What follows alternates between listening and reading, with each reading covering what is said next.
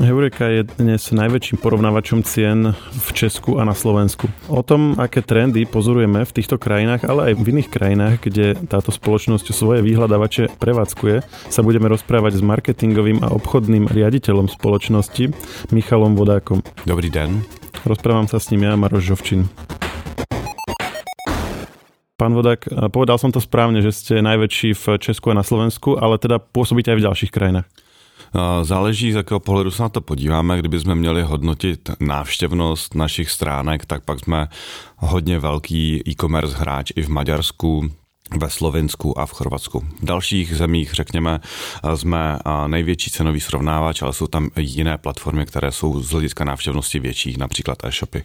Poďme sa trošku baviť o tom, aké tovary najčastejšie ľudia predávajú, lebo mohli by sme sa o tom rozprávať s konkrétnymi e-shopmi, ale máme tu vás a vy asi budete mať ešte lepší prehľad tým, že vlastne zastrešujete to, čo celé to spektrum tých e-shopov v daných krajinách ponúka a čo od nich potom ľudia kupujú. Tak poďme na tie kategórie. Dajme si, že čo sú také uh, dominantné typy tovarov, ktoré ľudia vyhľadávajú.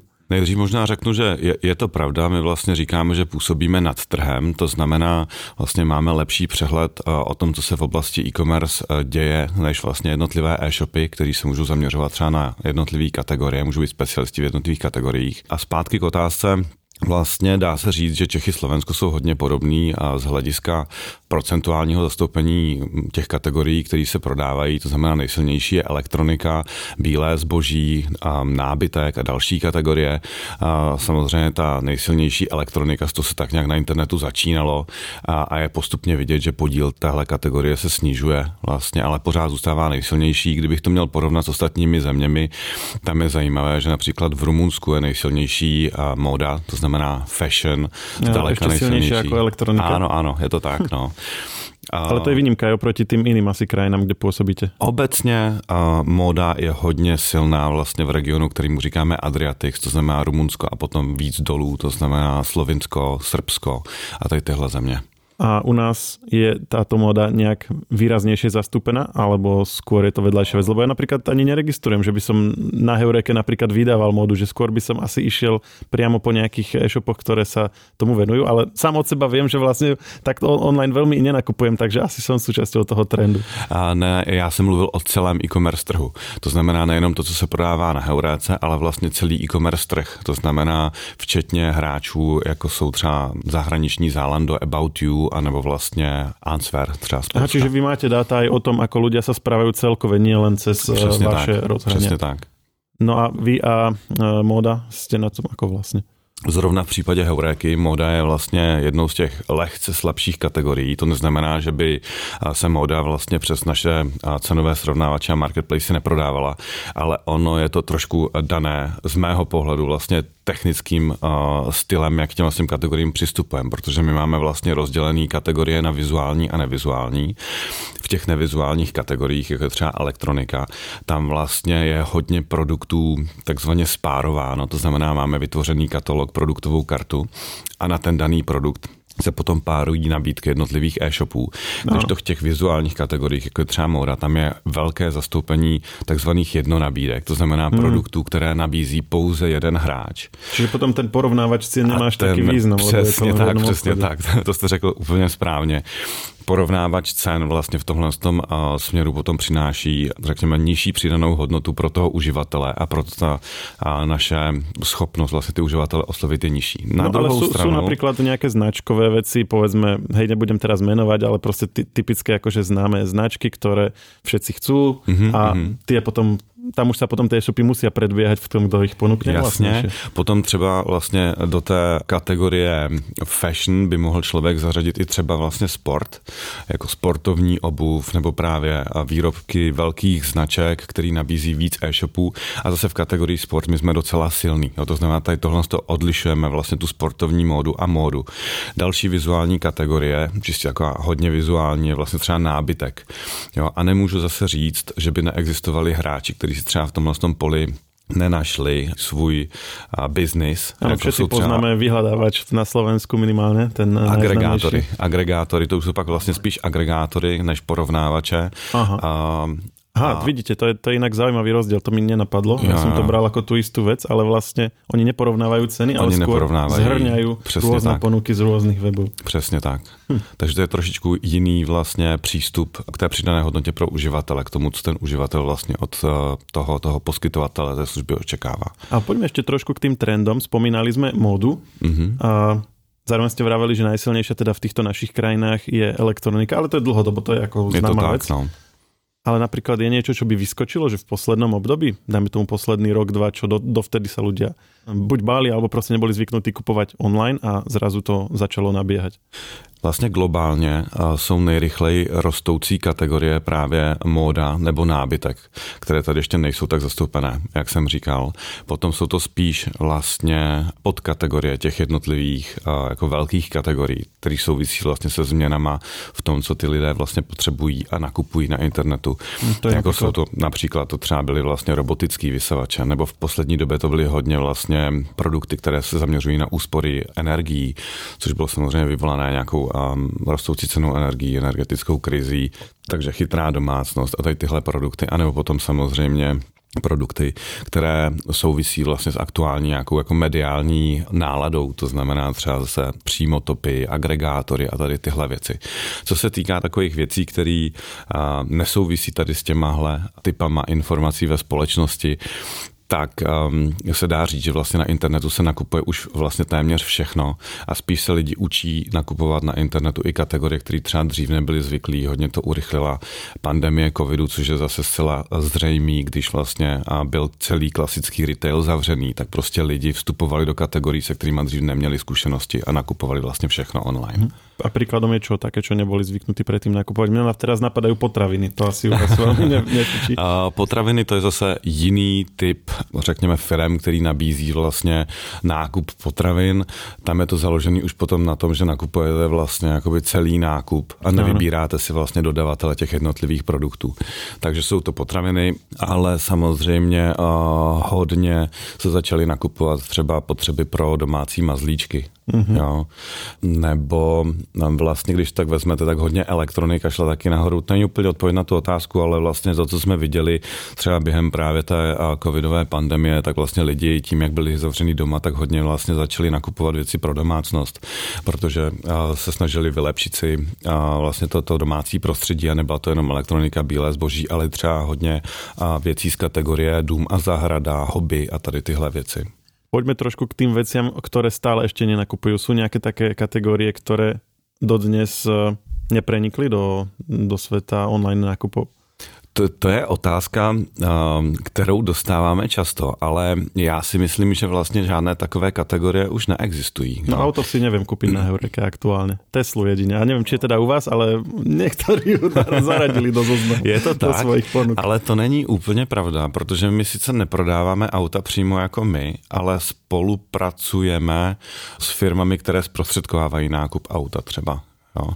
Ale, ale to, čo je znamená, to... že chcem si kúpiť nové auto, tak idem do showroomu danej automobilky. Ale neviem o tom, že by som mal nejakú možnosť si vyklikať teraz nejakú škodovečku a by mi prišla domov, alebo sa to dá? To je spíš asi otázka na automobilky, nicméně já jsem vlastně ještě před Heurekou se taky pohyboval v automotiv průmyslu a vím, že tam se předpokládá, že dojde opravdu k výrazným změnám, kdy třeba úroveň dílerů nebo role dílerů v tom distribučním procesu se bude trošku měnit a spíš do poskytovatelů vlastně těch servisních služeb, protože když to tak vezmete, tak v podstatě ten konfigurátor je dostupný online pro všechny velké no. značky. Vy si nakonfigurujete, co chcete a vlastně pak už je tam jenom uh, možnost samozřejmě kontaktovat dílera. Ano, vyžadat si když, cenovou ponuku vlastně. Přesně tak, ale vy když vlastně, a to taky probíhá online, upřímně řečeno, uh-huh takže vlastně tam není vůbec žádný důvod pro to, aby ten člověk šel do toho servisu, protože to, co, nebo tomu dílerovi, protože to, co u toho dílera uvidí, tak stejně není to jeho auto, ale nějaké jiné podobné auto v jiné výbavě, v jiné barvě, a potom samozřejmě probíhá dodávka toho auta k tomu dílerovi, ale proč by musela probíhat k tomu dílerovi? To auto může v podstatě ten dealer přivíz nebo kdokoliv přímo před dům toho člověka, co to objednal. Takže já si myslím, že vlastně není vůbec žádný důvod, proč tuhle kategorii nezačít čistě nakupovat online. Ale možná se ještě vrátím k té otázce, protože jsme trošku odběhli do automotive segmentu, který opravdu není velice jako silný na Heurece, co se týká celých aut, jinak samozřejmě náhradní díly nebo různé jakoby, tekutiny pro auta, oleje a vody do ostřikovačů a tyhle, tyhle věci, tak ty se prodávají hodně na Heurece. Ale my jsme si dělali před asi čtyřmi lety velký průzkum přes všechny země, protože posledních třeba 15 let se řeší taková otázka v rámci, v rámci marketéru třeba u rychlobrátkového zboží. Říká se tomu ROPO efekt, Research Online, Purchase Offline. To znamená vlastně nějaká kvantifikace vlivu onlineového prostředí na prodej v kamenných prodejnách. Čiže research online, uh, purchase offline. Jo, a on to může okay. být i obráceně, právě Aha. research uh, offline, purchase online. A to, co jsem chtěl říct, je, že my jsme si vlastně dělali porovnání těchto typů chování zákazníka napříč šesti zeměmi. A to, co jsme zjistili, že existují všechny typy chování, to znamená, vyhledávám na internetu, kupuji na internetu. Vyhledávám na internetu, kupuji v kamenné prodejně. To znamená, zjistím si na internetu všechny typy informací, pak přijdu do kamenné prodejny a tam si to už jenom koupím. A taky existuje typ, samozřejmě přijdu do kamenné prodejny, ochytřím se o všechny informace od toho zkušeného prodavače a pak jdu na internet a mhm. podívám mm-hmm. se, kde to mají nejlevněji. To, co neexistuje vlastně v celém regionu už před čtyřmi lety před pandemickou situací a lockdowny, neexistovalo téměř chování, nakupuji offline a hledám informace offline. To znamená čistě offlineové chování v podstatě vůbec do například neexistuje. e-shopu, alebo nie e-shopu, ale prísť do elektra a popýtať sa, ktorý smartfon on je najlepší a Přesně. To, když jsme se dívali vlastně, když se na to podíváme z hlediska procent, tak tenhle typ chování už před čtyřmi lety ve všech těch šesti zemích byl třeba kolem jednoho procenta, to znamená v podstatě neexistuje.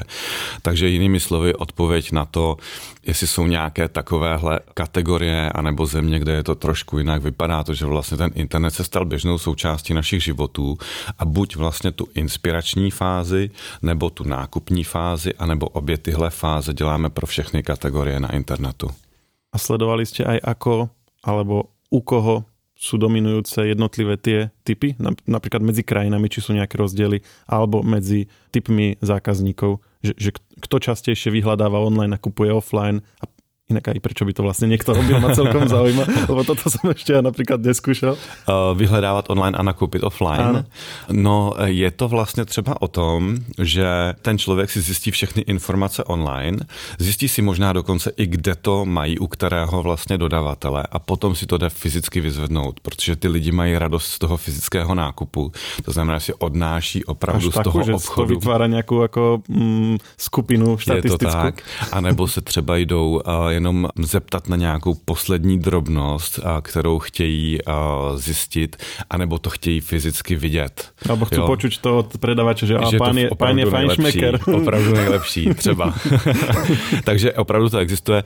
A já teď nemám úplně v hlavě tyhle ty přesné čísla, protože pro mě bylo nejzajímavější vlastně to, co jsem říkal, že v podstatě jako plně offlineové chování neexistuje napříč vlastně věkovýma skupinama a různýma státama. To znamená, že se nedá ani říct, že by třeba starší lidi víc vyhledávali nakupování v offlineu už je úplně běžnou součástí jejich života, že se inspirují na internetu a někteří z nich vlastně i nakupují na internetu a není to nic neobvyklého. Bavili sme sa o tých rozdieloch medzi jednotlivými krajinami, v ktorých pôsobíte. Spomínali ste tú módu.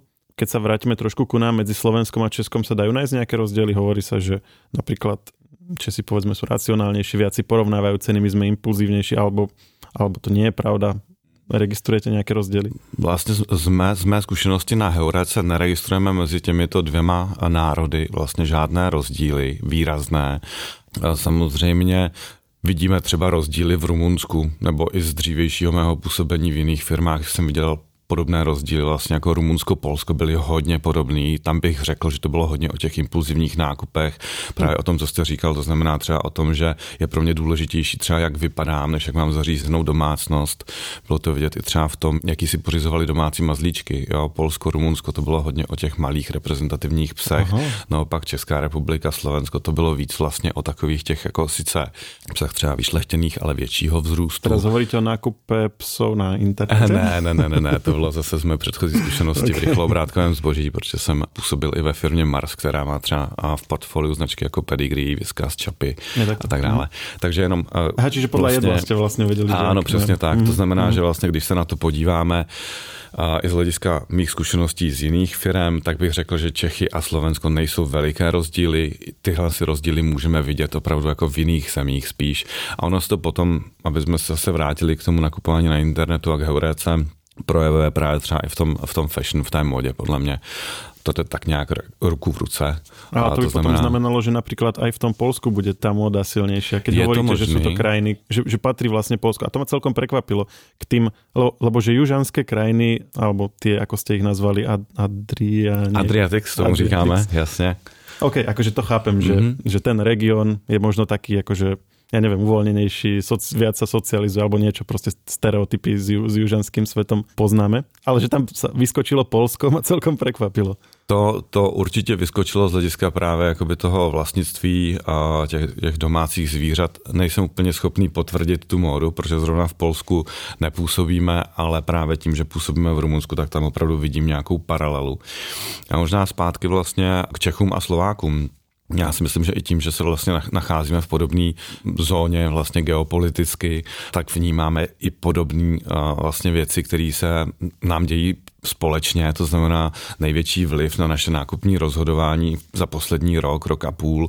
Vlastně měla inflace, měly ceny energií, a tohle jsou faktory, které vlastně lidi logicky vedou víc k tomu, že porovnávají ceny, přemýšlí, ten nákupní cyklus se trošku prodlužuje, to znamená hledají tu nejlepší nabídku, mm-hmm ten nejlepší produkt, nechtějí šlápnout vedle a to jsou právě ty, ty okolnosti, které hodně vedou lidi právě na porovnávače cen, na marketplace, kde si můžou zjistit všechny potřebné informace. A není to vlastně třeba jenom právě, jak jsem říkal, ta cena různý cenový nabídky, ušetřit čas a podívat se, kde na trhu se to prodává nejlevněji. Ale je to i třeba porovnání produktů, protože to je jeden z důležitých atributů, který vnímáme, že lidi proč vlastně jako oceňují vůbec naše působení na trhu, protože tam máte vlastně různé hodnocení produktů a vlastně vidíte, který, se kterým z nich jsou ty uživatelé spokojení a se kterým jsou méně spokojení. A obecně to jako hodně, co vidíme za poslední dobu, je tam příklon takzvanému jako user-generated content, to znamená nějaký recenze vlastně uživatelů, protože ty lidi méně věří, co o sobě prohlašují ty jednotlivé značky nebo nějakým reklamním videím, ale vlastně hodně věří těm ostatním uživatelům. Logicky. Jo, jo, jo. Ale ako sa k tomu potom staviate vy ako prevádzkovateľ tej služby, v ktorej tieto komentáre vznikajú, lebo, alebo reflektujete to nejako a teraz myslím rôzne aspekty tejto veci. Jednak či potom na základe týchto reakcií upravujete povedzme nejaký rating alebo, mm-hmm. alebo, alebo vôbec rebríček tých obchodov a taktiež ako sa vlastně um, staviate k nějakému aj zneužívání těchto uh, nástrojů. Mm-hmm. Já možná začnu vlastně těmi produkty, protože to je, to je z mého pohledu trošku jednodušší téma. Tam je to čistě o hodnocení uživateli těch jednotlivých produktů. Čili to znamená, do toho, do toho nevstupujeme, pouze pokud je tam evidentně nějaká špatná recenze, na kterou si vlastně ten výrobce stěžuje, to znamená mm-hmm. ve smyslu ne, že by se někomu nelíbily ty produkty.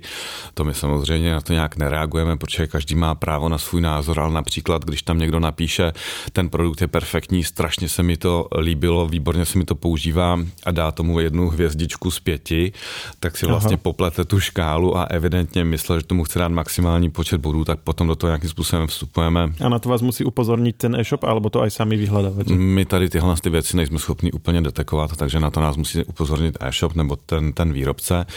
Co je důležitá věc, o které se málo ví, vlastně kategorie na Heuréce jsou řazeny vlastně podle prodejnosti těch, těch produktů. To znamená, není tam žádný algoritmus, který by třeba zvýhodňoval produkty, na kterých je větší marže, nebo který, který třeba je potřeba prodávat, protože ten výrobce jich má víc na skladu. Nic takového tam není. My řadíme vlastně produkty jenom na základě jejich prodejnosti. Jsou to čísla, které máme jak od nás, tak vlastně od těch e-shopů, takže tam opravdu je vidět vlastně, co se nejvíc na tom trhu kupuje a pokud chce někdo vidět nějakou inspiraci z hlediska kategorie, kterou chce nakoupit a podívá se na Heuréku, tak dostane neskreslený obrázek o tom, co je aktuálně nejpopulárnější na trhu. Samozřejmě nemusí to znamenat, že automaticky si musí koupit to, co je nejpopulárnější. Může to být buď zbytečně drahé, nebo to nemusí obsahovat ty funkce, které třeba ten uživatel potřebuje. Pak stačí vlastně využít filtry, zafiltrovat si to, co přesně od toho produktu očekává a pořád dostává vlastně ten rank, tak jak vlastně to odráží skutečnou situaci na trhu. Složitější situace potom je samozřejmě s hodnocením těch e-shopů, protože to je věc, která je pro nás klíčová a my nechceme podporovat e-shopy, které by nějakým způsobem neposkytovali dobrou službu uživateli. To znamená, máme nastavenou hranici, že e-shopy, které nedosahují minimální hodnoty 90%, nedostávají vlastně certifikát ověřeno zákazníky, což je pro nás taková pečeť kvality.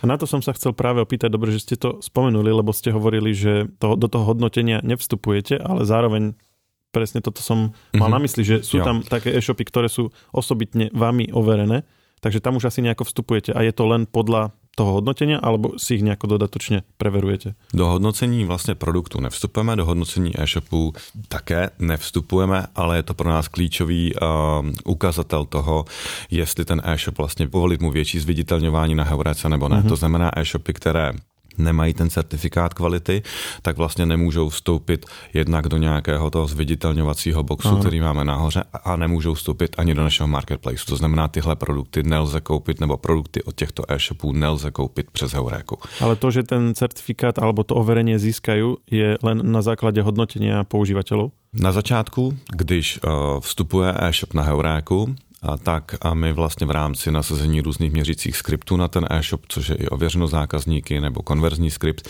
tak vlastně hodnotíme to, jestli ten e-shop vůbec má nějaký, nějaký legální základ. To znamená, že to není úplně fakeový e-shop od začátku. Mm-hmm. Tohle hodnotíme a potom samozřejmě se díváme právě na hodnocení toho e-shopu, který on musí nazbírat třeba během tři, tří měsíců, to znamená, je tam nějaká vlastně jakoby historie, nemůže mm-hmm. získat to ověření hned. A je to ověření právě na základě reálných zkušeností uživatelů a podle tohohle hodnocení jednak my samozřejmě k tomu e-shopu přistupujeme, a to znamená dáváme mu nějaký prostředky, jak řekněme získat větší pozornost na Heuréce nebo může vstoupit právě do Heuréka Marketplaceu a také je to vlastně signál pro uživatele, jestli do toho e-shopu by měli koupit ten produkt, který mají vyhlídnutý, a nebo ne. Ono samozřejmě to neznamená, že e-shop, který nezíská ten certifikát není kvalitní. Jo? Může se může stát různé věci, Například eh, může měnit poskytovatele skladového hospodářství nebo může měnit nějaký systém. A pak samozřejmě my vidíme velké výkyvy na, na jejich hodnocení, protože uživatelé v Česku, na Slovensku jsou hodně už zvyklí na nějaký standard kvality.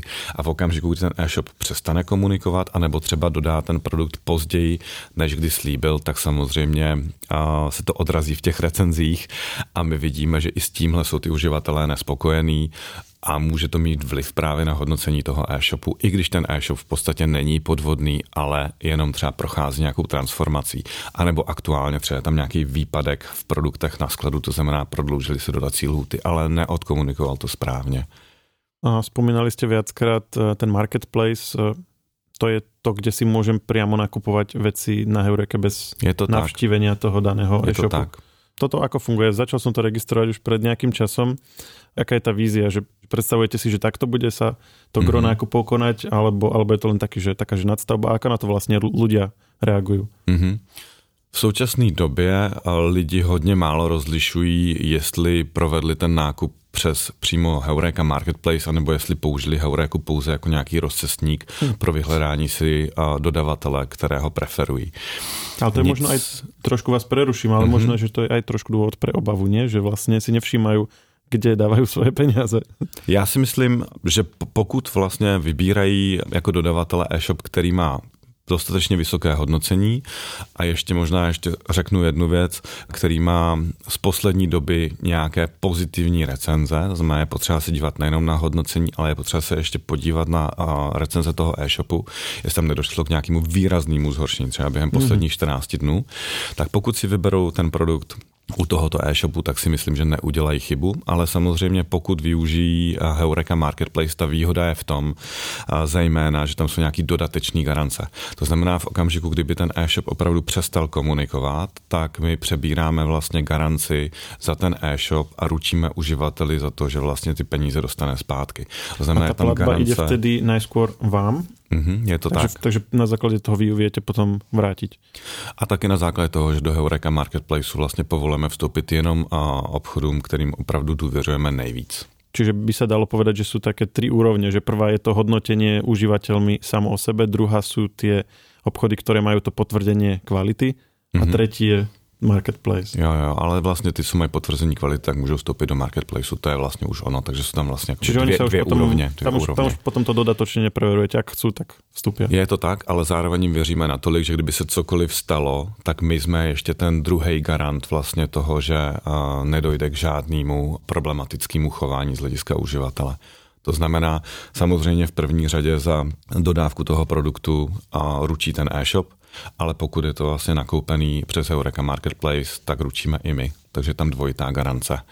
A možná v téhle souvislosti bych uh, ještě trošku apeloval na, na posluchače, aby opravdu dávali ty recenze, protože uh, je to extrémně důležitý pro ostatní a při jejich výběru produktů a dodavatelů.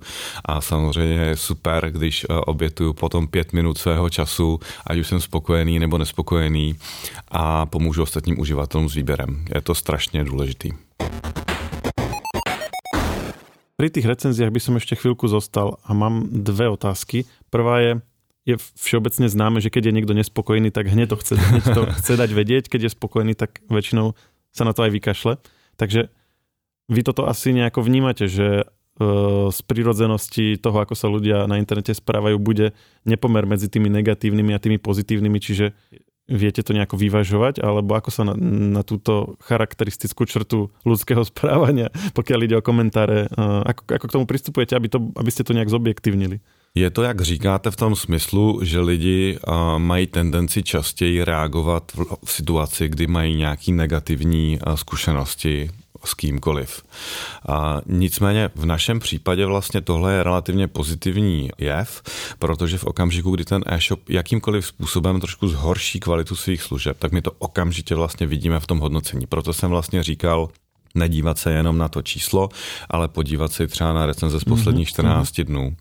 Na druhou stranu máme i pozitivní zkušenosti právě s tím, že lidé se chtějí dělit o svoje názory, chtějí vlastně být a podstatě influencery ovlivnit rozhodování ostatních. To znamená, že vidíme i velké množství pozitivních recenzí, kde se snaží vlastně poradit, na co si dát pozor, co se jim líbí, co se jim nelíbí. A neřekl bych, že na naší straně jsou nějakým způsobem extrémně víc zastoupené negativní recenze než ty pozitivní. Není to tak. Aha, takže vlastně v konečnom dôsledku toto správanie, ktoré ste aj vy, aj mhm. ja pomenovali, sa úplně, že neukazuje v pomere těch jednotlivých recenzí. U nás ne, ale to takový super lakmusový papírek, že opravdu jakmile se někde něco stane s kvalitou toho produktu nebo toho a, dodavatele, tak je tam hned vidět. Čiže skôr si treba všímať tie negatívne, lebo to je jako keby reprezent... Alebo se to skôr akože objaví. Spíš, bych, spíš bych se podíval právě na ty recenze z posledního týdne, Hej. 14 dnů a když tam začnou převládat negativní recenze, tak bych byl obezřetný. No a teraz, keď vyskočia negatívne recenzie, zlé hodnotenia, a jedna vec je, že to potom znevýhodní ten mm-hmm. e-shop v tom rebríčku, ale čo robíte ako vy, ako prevádzkovateľ, keď napríklad tých hodnotení je už veľmi veľa zlých. Mm-hmm. Viete ich aj nejako eh, vyradiť, alebo, alebo čo se tam potom mm-hmm. robí? My samozřejmě se snažíme s tím e-shopem začít komunikovat, protože pro nás taky není uh, dobrý signál to, že zhoršil svoje služby a že vlastně se mu zhoršuje hodnocení kvality. Mm. To znamená, snažíme se mu potom nějakým způsobem pomoct, aby se dostal zpátky na vyšší hodnoty. To je jedna věc, co děláme. Druhá věc samozřejmě, že začínáme být trošku obezřetný a může to opravdu končit i vyřazením toho e-shopu z Heuréky, ale je potřeba si uvědomit, že eh, tohle je hrozně těžký eh, z našeho pohledu posoudit, jestli tam už opravdu dochází k nějakému eh, nebezpečnému jednání a spíš k těmhle těm situacím, to znamená vyřazení, přistupujeme až v situaci, kdy už je tam podaný opravdu nějaký trestní oznámení, anebo to prošetřuje policie. Protože, jak jsem říkal, dochází hodně často i k tomu, že může se hodnocení zhoršit právě kvůli výměně nějakého systému anebo poskytovatel nějakých služeb.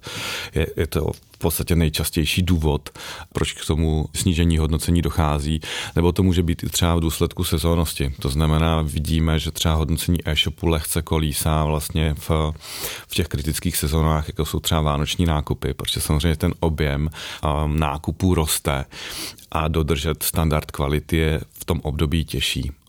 Takže aby som to zhrnul, zámienkou na to, aby ste vyradili niekoho úplne z vašej databázy je až to, že je napríklad nejako riešený, povedzme policiou, je tam nejaká uh, žaloba ale, alebo trestné oznámení alebo niečo také. Čiže to je veľmi taká nízka latka, by som povedal. Můžou to být i nějaký další signály, ale vlastně uh, to úplně asi nejsem schopný tady říct, protože to jsou věci, které uh, jsou spíš nějaké naše jako obchodní tajemství, jak k tomu přistupujeme. Hm, čiže máte nejaké svoje interné procesy, ako to odhaliť, procesy. ako keby ešte skôr, než proste policia to zavre tam, alebo tak. Je to tak. Chvíľku sme hovorili o tom, že zákazníci v Česku aj na Slovensku, ale aj inde v celkové v kontexte aj zvyšovania cien sú citlivejší na ceny, viac vyhľadávajú, uh, viac si porovnávajú. Pokiaľ ide o vývoj cien v poslednom roku a dvoch, viete niečo o tom povedať viac, kde boli tie rasty cien najväčšie a či povedzme bol aj nejaký rozdiel, keď zostaneme pri, pri Slovensku a Česku, keďže to je tam nám také najbližšie, či povedzme niečo viac rastlo tu ako tam, alebo naopak. Mm-hmm. Tohle je těžká otázka a samozřejmě hodně atraktivní otázka, takže chápu, proč se na to ptáte. A já možná ještě vysvětlím, proč je to vlastně pro nás těžký. Máme samozřejmě hodně informací, hodně dat, který dáváme k dispozici e-shopům, značkám, takže si věříme opravdu v tom, že jsme asi subjekt v e-commerce trhu, na e-commerce trhu, který má nejvíc vůbec dat ze všech. Nicméně, proč nejsme úplně schopní posoudit tady tu produktovou inflaci.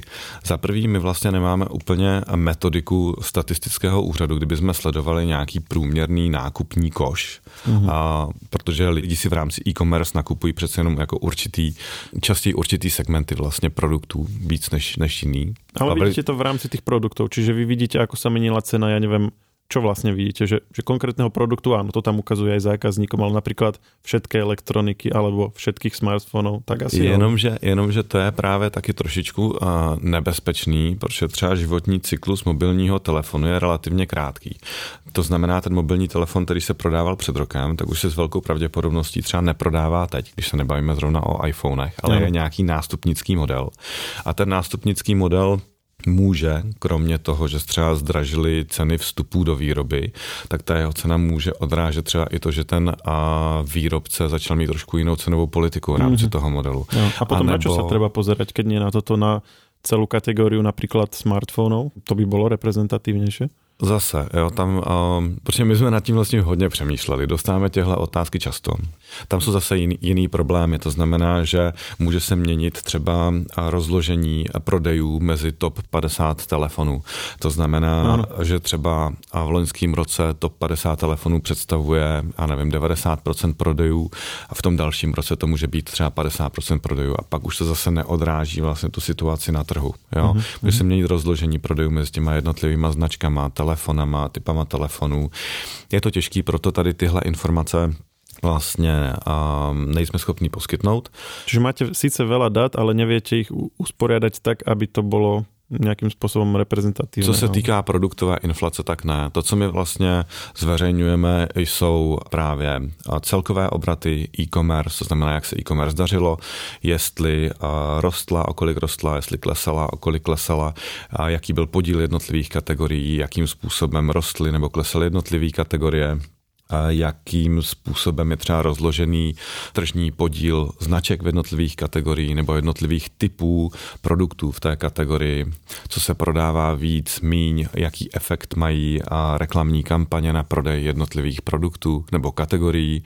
A co komu chybí v portfoliu? A měl by to tam mít, ale tady tyhle cenové indexy vlastně jsou pro nás těžký. A ani nějaké všeobecné trendy, že teraz keď sa nebudeme baviť o konkrétnych typoch produktov, že napríklad nejaká oblasť veľmi klesla, iná veľmi zdražila, že, že v takých akože naozaj veľkých kategoriách. A my tyhle čísla vidíme, ale problém je v té interpretaci. Se samozřejmě mohlo stát plno různých věcí, a, kterými nejsme schopni odhadnout a proto oni ty data je jedna věc a potom nějaká jejich interpretace je věc druhá. To znamená, a my vždycky chceme vlastně říct, co zatím stálo a pokud vlastně nevíme a nejsme schopni to rozklíčovat a bylo by to extrémně složitý, tak radši tady tyhle data nezveřejňujeme. Ale třeba, když se na to tak pořád ptáte, tak, tak třeba jsme si všimli, že kategorie ledniček na Slovensku, tam se zvýšila průměrná cena prodaného kusu třeba až o 25%, což byl hmm. takový jako velký skok, ale je to zase extrémní případ, proto no. jsme si toho vlastně všimli a můžeme to takhle říct. Dobre, že to spomínate, ja som si zrovna porovnával, keby som si dnes kupoval chladničku, že ako by som chcel a tiež som pozeral na tie drahšie. Asi vieme obaja prečo. Jasný. Takže teraz už si počítam, koľko má rok, rok jej prevádzky stojí, ktorý som si tak, to ešte nepočítal. Přesně tak a myslíme si, že tohle je ten důvod a proto jsme i schopní říct, že pravděpodobně to souvisí s tím trendem, že lidé se přiklání ke spotřebičům, který mají nižší energetickou náročnost. Vráťme sa ešte trochu k e-shopom. Hovorili sme o tom, ako sú hodnotené a ako vlastne môžu získavať hodnotenia, ale, ale vlastne aj byť ako keby na nižších priečkach kvôli zlým hodnoteniam. Ale nespomenuli sme, a vy ste síce naznačili, že sú aj vlastne e-shopy, ktoré sú skutočne že podvodné a potom je taká nejaká šedá zóna. Je toto fenomén, ktorý je dlhodobo nejaký konštantný, alebo sa to nejako mení? Teraz hovorím o takých tých buď že vyslovene podvodných e-shopoch, alebo takých, ktoré niekto, niekto si to proste na kolene zbúcha s tým, že bude to možno fungovať nejaký krátky čas a není tam nejaký, nejaký plán nejakej dlhodobej udržateľnosti. Lebo registrujeme rôzne typy podvodov aj u nás na webe v iných oblastiach a často o nich aj píšeme, ale toto je taká zaujímavá kategória a neviem, že kto iný ako vy by možno asi vedel na to odpovedať, že, že, že falošné alebo skoro falošné e-shopy, ktoré zo dňa na deň vznikajú a prihlasujú sa do vyhľadávačov, aby lákali ľudí na extra nízke ceny. Mm-hmm. Čo je to za fenomén? Já si myslím, že teď nesledujeme, že by to byl nějaký větší fenomén než v minulosti. Většinou, když si někdo zakládá e-shop, tak to myslí opravdu s tím vážně a to, to jestli se mu to podaří uspět a nebo nepodaří, je potom otázka nějakého delšího času. Ale tady bych zopakoval vlastně to, že lidé si jednak musí dávat pozor na hodnocení na mm, Heuré, to znamená ověřené zákazníky, zároveň se podívat vlastně na a hodnocení z poslední doby, to je taky druhý důležitý faktor, ale potom jsou také e-shopy, které třeba na Heurece nejsou a, no. a tam potom ta pravděpodobnost může být uh, větší, protože tam tady tyhle potenciální indikátory, že se jedná o nějaký falešný e-shop, nejsou. To znamená, to, co my třeba vidíme na e-shopech, který s náma nespolupracují, tak jsme si všimli e-shopů, který používají falešné ověřeno zákazníky. To znamená, je Myslíte na tom... vaše logo? Ano, ano. Aha. Je na tom e-shopu třeba certifikát, který je nápadně podobný ověřenou zákazníky, ale Čo je tam vtedy třeba... robíte, keď si to všimnete? A samozřejmě kontaktujeme provozovatele a když neodpovídá, tak samozřejmě podáváme žalobu. On to zatím nikdy nebyl úplně falešný certifikát, že by tam vlastně bylo úplně stejné logo, ale bylo to třeba ověřeno spotřebiteli. Aha, jo? Tak to. Nebo něco takového. Hererekou a podobně. Jo, jo, hererekou. Takže na tohle si dát určitě pozor. Pak bych byl opatrný na e-shopy, u kterých je vidět, že vlastně byly šité horkou jehlou. To znamená třeba je tam nějaký překlad, který evidentně je nedokonalý, ale všude.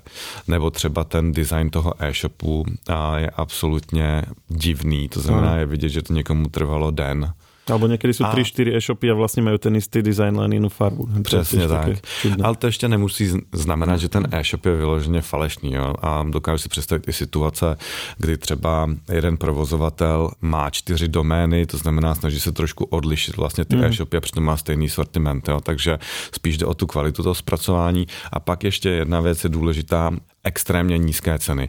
Já možná tady tohle bych neměl říkat jako zástupce eh, cenového srovnávače marketplaceu, který je postavený na vyhledávání nejlevnějších cen, zároveň asi bych to neměl říkat v situaci, kdy eh, lidé mají opravdu sníženou kupní eh, sílu a snaží se šetřit, ale pořád je tam uh, důležitý mít nějakou základní prostě selskou logiku.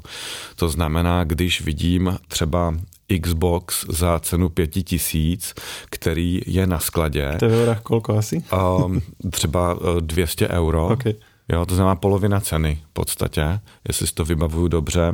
Ano. Zároveň vím, že uh, ten produkt všude se píše, že není na skladě. Xbox možná nebyl ten správný příklad, ale PlayStation 5 no, jasně. A nikde není před objednávky a najednou mi ho někdo prodává za polovinu ceny s tím, že tvrdí, že na skladě je. Tak si říkám, to je divný, protože pokud by ho na skladě měl, může být, a tak asi ho bude prodávat za stejnou cenu anebo vyšší. Ale a může takýto e-shop preklznúť aj do vášho vyhľadávača. Lebo ste vravili, že máte nejaké skripta a podobné veci, ktoré už v tej vstupnej fáze akože filtrujú niečo, ale asi toto by vlastně neodfiltrovali. To je, tohle by neodfiltrovali, protože ono zase, jo, tohle je extrémní případ.